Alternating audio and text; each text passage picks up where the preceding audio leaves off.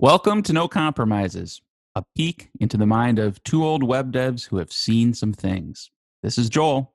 And this is Aaron.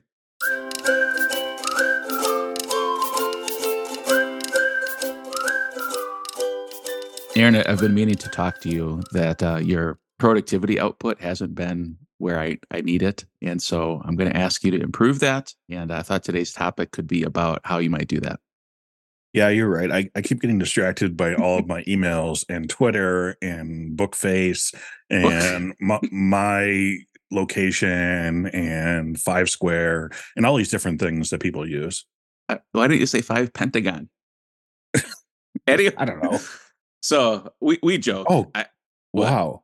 I'm sorry. I don't want to get off track, but is it called Foursquare because there's four sides to a square? I'm guessing. I don't know. There's a game called Foursquare too, but is the game called oh. that for anyway. deep thoughts so so early in the day. Uh th- this is a joke because aaron is one of the few hum- humans i know that has like laser focus when he's working but uh if you're a normal person like me you might uh relate to sometimes the uh the the pull right and of uh distraction. When you have tasks laid out you know what you want to do and, and sometimes you don't get to them. And so I thought we might talk through a couple things that I personally have dealt with in the past and some things I'm still uh, working on because I, I, don't think I'm alone in this. Sure. So, Aaron jokingly uh, talked about email, but um, honestly, I think this probably is the biggest distraction that many developers have is keep, keeping your email open all day while you're working and what seems like an endless flow of messages coming in. And those messages could be work related, right? It could be somebody ha- is having a problem with something you built. Uh, it could be somebody requesting a feature. It could be somebody asking for a meeting. Or it could be like, hey, there's a sale on this course that you were on the wait list for. And now you just you go down a rabbit hole of like reading the landing page and all the stuff that happens. So first of all, Aaron, just just come on. Has this ever happened to you where an email's come in and it kind of derailed you from the task you were working on? Well, that's not a that's not that's not a fair question because has it ever? Yeah, of course. Okay, good. That's all I need here. No no further oh, clarification. Okay. um, but but so hopefully this is resonating for some people, and it I, I think it's the biggest trap because like we use email for communication. There's other tools, but email is still pretty entrenched in a lot of organizations. And certainly, you know, for us working with clients, it's the main main way we interact.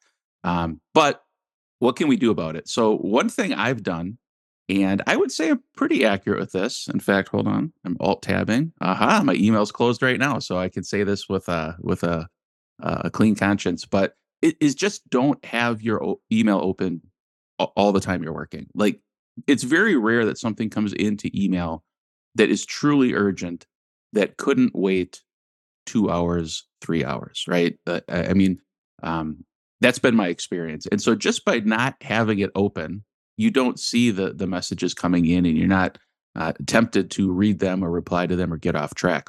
And one of the reasons I find this so important is because even if something is important and does require your attention, if it's not the thing you planned on working that day, then why do it? Like it, it's it's taking you off the the goals you established in the morning, or maybe even the goals you established for the week. Like these are the things that are important. This is where my focus is going to go. Why let some random email uh, interrupt that? You, you are you with me so far at this, Aaron?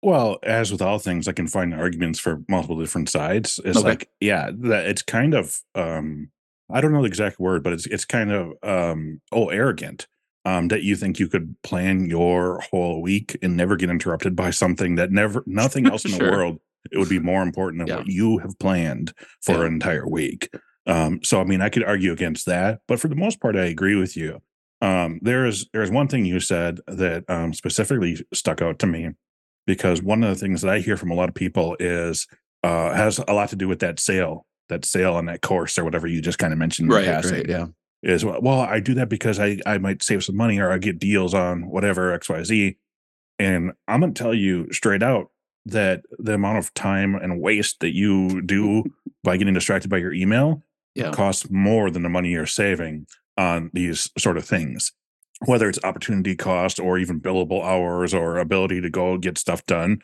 um you're you're losing that now yeah. let's just say let's just say that everyone loses 20 minutes out of every hour. Like we're talking developers, right? Right. Let's just say that every single developer loses 20 minutes out of an hour uh, because of emails and all those different things.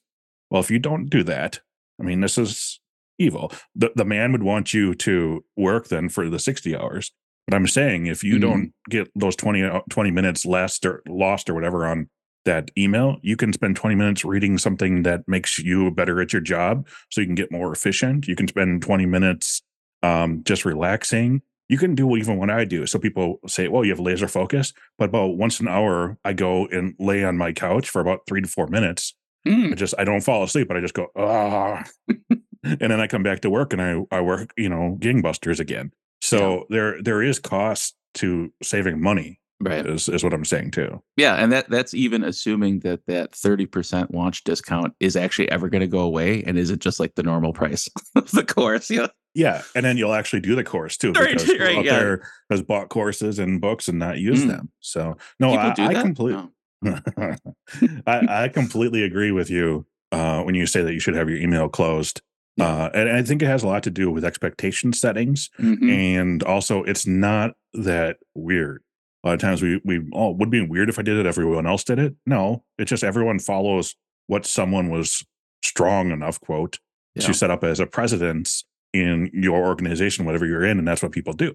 So you know, it's not weird to be like, oh, you know, if someone emails you an emergency or whatever, like an hour before something, and you didn't see the email or whatever, yeah. it's not weird or bad to say, oh, I I check my email twice a day, I didn't see that. If you want to get a hold of me for emergency, there's more real time sorts of communication tools.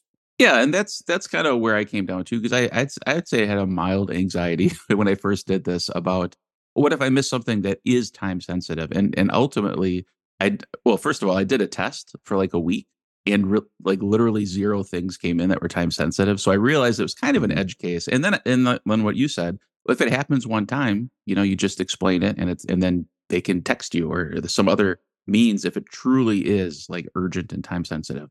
But yeah. um, just to push back a little bit so, or, or to clarify something you, you mentioned like that maybe like a mild form of arrogance of, for planning and and I, I get what you're saying like it's not all about like here's what i want to do like if you're working on a team or you're working in a collaborative environment with clients you have to give and take but mm-hmm. what i what i find is that sometimes it's actually unfair like so for us we work with a variety of clients uh, sometimes projects overlap but generally you have commitments and you say, I'm going to get this done this week or this month. And it requires a certain amount of focus to, to follow through and deliver that.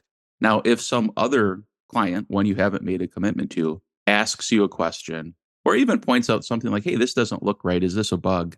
Like the instinct to help them, which I have, is actually helping you or, or pushing you away from finishing the commitment you already made. So it's it's more about yeah, that client wouldn't want you to do that to them if no. you're working on their stuff. Absolutely not.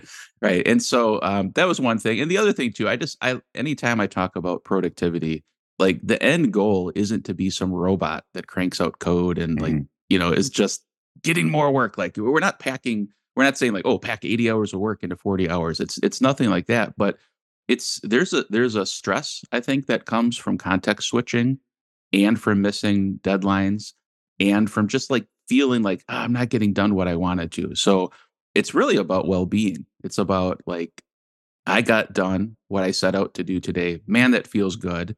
And it builds my client relationships and it like enables me to do other things in the future. So part of this for me, and maybe this is a, a segue to another topic, is when you do plan out the day or the week, try not to do too much, right? Like I'd rather say, and you're laughing because I still struggle with this. I do, but like the days where I say, "Hey, I- am going to get this one thing done," and then I end up getting two done, feels way better than I'm going to get three things done. Oh, I only got two done. Like you, you got the same amount of work done. done. What's that? You only or got one done. or yeah. one, yeah. Or or I got two done, but then Aaron like rejected one and like made me change all sorts of stuff in my pull request.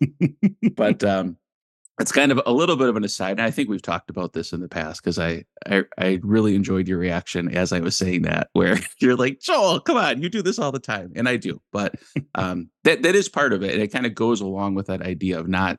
This isn't about productivity for the sake of like just getting stuff as much stuff done as possible. I don't want this to be an excuse for people not to take advice from people that may be doing this for a while. But okay. we all are different. Yeah. So there are different things. So the the the point of all this is just to kind of challenge maybe some of the assumptions that you have about how you're doing your day to day to work and see if you might change it a different way that actually works better for you. Now, there's really rare amount of people, and when I say rare, I mean you're not one of them um, unless you really know you are, that can actually context switch and multitask. Oh, yeah. Most people think they can, but yeah. but but they can't. So right. it's perfectly fine to admit that you can't. And it's perfectly fine to do different things. It's, you know, one of the jokes that Joel always says is like, oh, Aaron has laser focus. And and you know, growing up and early in my career too, I would, you know, when we started out this this uh topic, I just said like, well, just work then. Mm-hmm. Like don't get distracted by email, just work. But I, I've I found over the years that I'm not better or worse than anyone else. I just happen to be really good at focusing. I'm not great at having conversations on Twitter. Like, and that's the thing that maybe Joel is, you know, so he has more outreach for us. Whereas I'm just like, I don't understand how to talk to humans or whatever is wrong with me, right? Um, okay. But, uh, um, you know, th- there are different types of people, but this is all about just kind of pushing yourself to understand yeah. that what you're doing probably could be better for you. And here are things that work for most people. Yeah, th- that's always a good uh, disclaimer to put with any any advice of this sort. Uh, one more thing I just want to throw out that I, I've seen and I've experienced to a certain degree as a distraction is social media. Because you you mentioned Twitter in passing, mm-hmm. and um, for whatever reason, I, I, still find some level of enjoyment and and value from Twitter. But this one can't like like there are forms of social media. Like if you're just posting memes or or joking around or whatever, like or just scrolling endlessly, like clearly that's a distraction from your work. But uh, for us, you know, we've obtained or made some relationships, met new clients on social media, right? So mm-hmm. there, it, it's sort of like email where there's this business justification or this even a productivity justification like well this is actually part of my work all right, fine. I I concede that it is too. We'll promote this podcast on Twitter. You know, we'll we'll announce our next book or course or whatever on Twitter, and that's fine. But does it have to be open during the day? Like I would say, even more so than email, it should be something you very selectively dip in and out of, and and even establish some guardrails. Like you know what, I'm going to do some marketing or I'm going to engage with the Laravel community.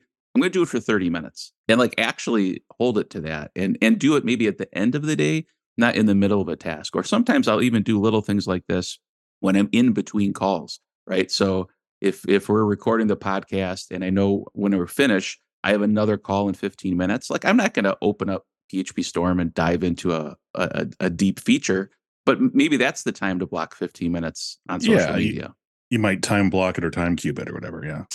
time cube. Yep, exactly.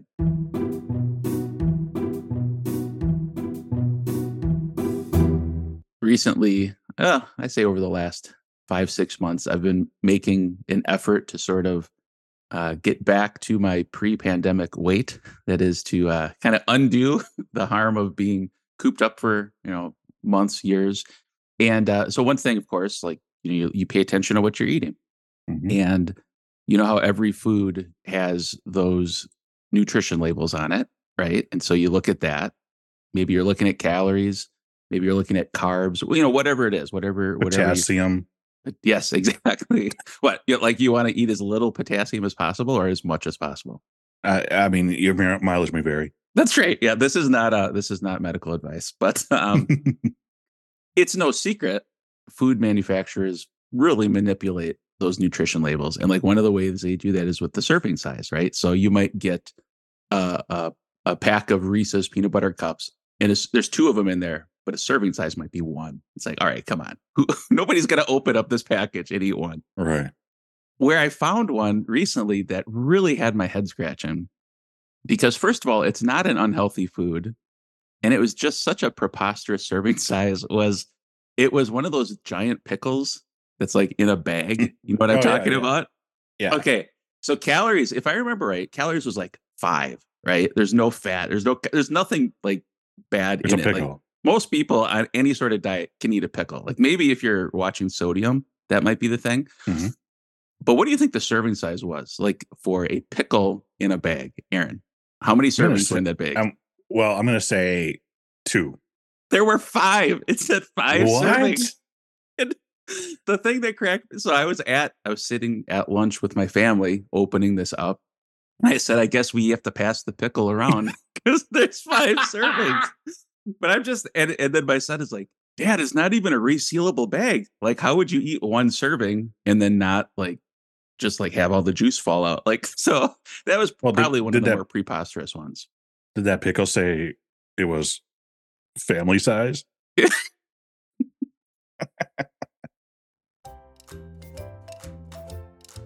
While we are recording this uh, podcast, I had my email open and there was 36 emails that came in, all saying what a great website this is. Which website? MasteringLaravel.io. If you like it, head over there, click contact us, and send Aaron another email.